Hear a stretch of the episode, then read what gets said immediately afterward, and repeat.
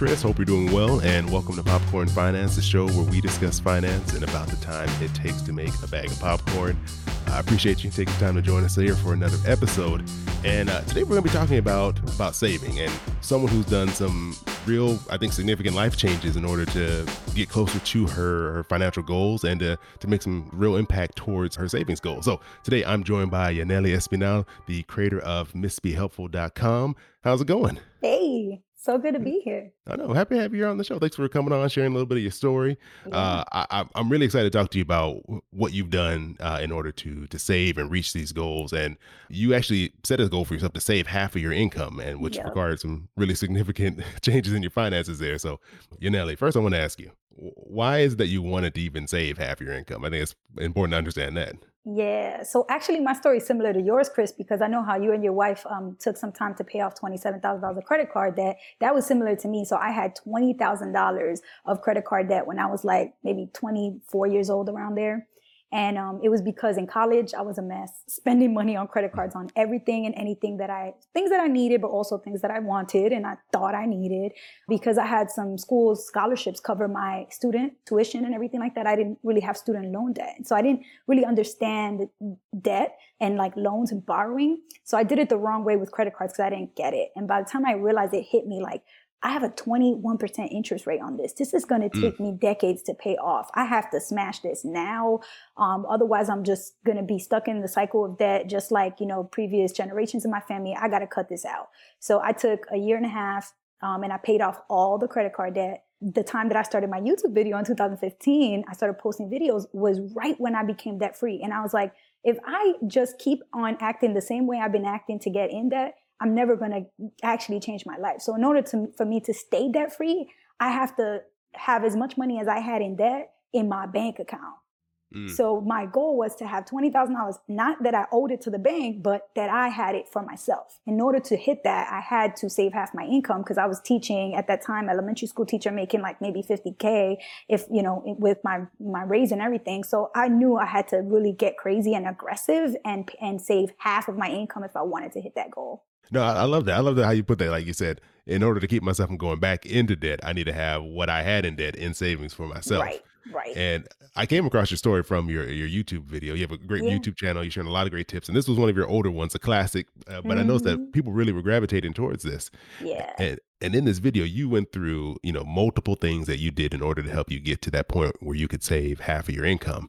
And one of the things in there I want to focus on, which I hadn't really talked to anyone about this before, I haven't really heard too many people were doing this, is that you yeah. would barter work at a gym in order to take the classes there and that was your way of of hopping in there and and saving some money but also you know doing something that you enjoy doing yeah, you know, honestly, I think a lot of people overlook this um, bartering period. Like bartering is not really something that we really talk about that much in our economy nowadays because everybody's just so money hungry, and it's actually it's so easy to just send money. Like we got Cash App, we got Venmo, we got Chase Quick Pay, we got all the things, right? If you want something from me, um, you know, just just send me the, the Venmo, the the Cash App for it. And so I don't think we actually think much about bartering that much anymore. But you know, when I was little, I watched my mom barter all the time. Like I grew up in a low income Dominican family in Brooklyn, New York. We, we had no money. So I watched my mom all the time to say, you know, well, what if, you know, we do this for, for your event and then you can provide this for us here and there. And so she would barter with people at the church and like in the community and stuff. She would sew for people and then they would bring over different things. And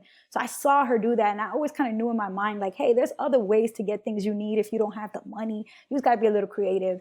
Um, and so I, I, noticed that a good friend of mine, she was starting um, her business in New York. She had started it when we we were in college of like working out, but kind of like Zumba, but more, a little bit more excited, like animated, mm. higher pump music, like a live DJ. It was like, it's, it's like a very interesting workout called 305 Fitness.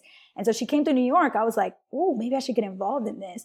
But the memberships are pretty expensive, just like Soul Cycle, just like all these boot camps. I mean, it's a boutique fitness place. You're going to pay a couple hundred dollars a mm. month if you want to take classes there. And I did not have the money because I was, you know, really focused on getting out of debt.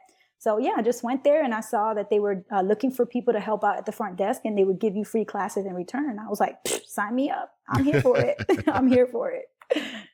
You know, and I always like to jump ahead and um, head off people's questions before they even ask me. So, do you think this is something that anyone can do? Like, is it hmm, because you knew the person you can yep. get in there, or you think anyone could could do something? Similar? That is such a good question. I, I do think people probably think, oh, well, that's her friend. You know, she knew her. Of course, she had to connect. But the reality is, there were so many other people there that were bartering that they just like showed up and said, I want to take classes, but they're a little expensive. And they were like, well, if you give an hour a week, you know, you can get a class or here and there. So I feel like what it is is she was starting a business, and when you're starting up a, a small business at first, you really don't have a lot of cash. You're kind of stra- scrapped for resources, and so you're trying to just really be be scrappy and, and be creative with what however you can get things done. So I feel like if you are tuning into your local community. Like you might see a little yoga studio that they kind of, you know, struggling, they, they're just starting up and trying to get people.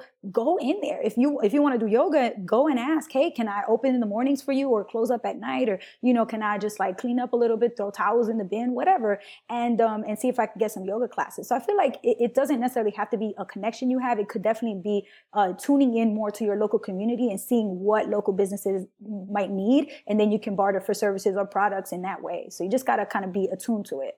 I, I, think that's a great way to put it too. Like, like you said, focus on smaller businesses and not try to go walk into LA Fit and say, "Hey, right. can I, can I, uh, can I mop up the?" Trust the me, they don't need you. they, they don't need you. They can afford to pay full time employees and part time workers. But a lot of times, yeah, it's the smaller businesses that really can't. So that's where I think the sweet spot is to find opportunities like that. Mm.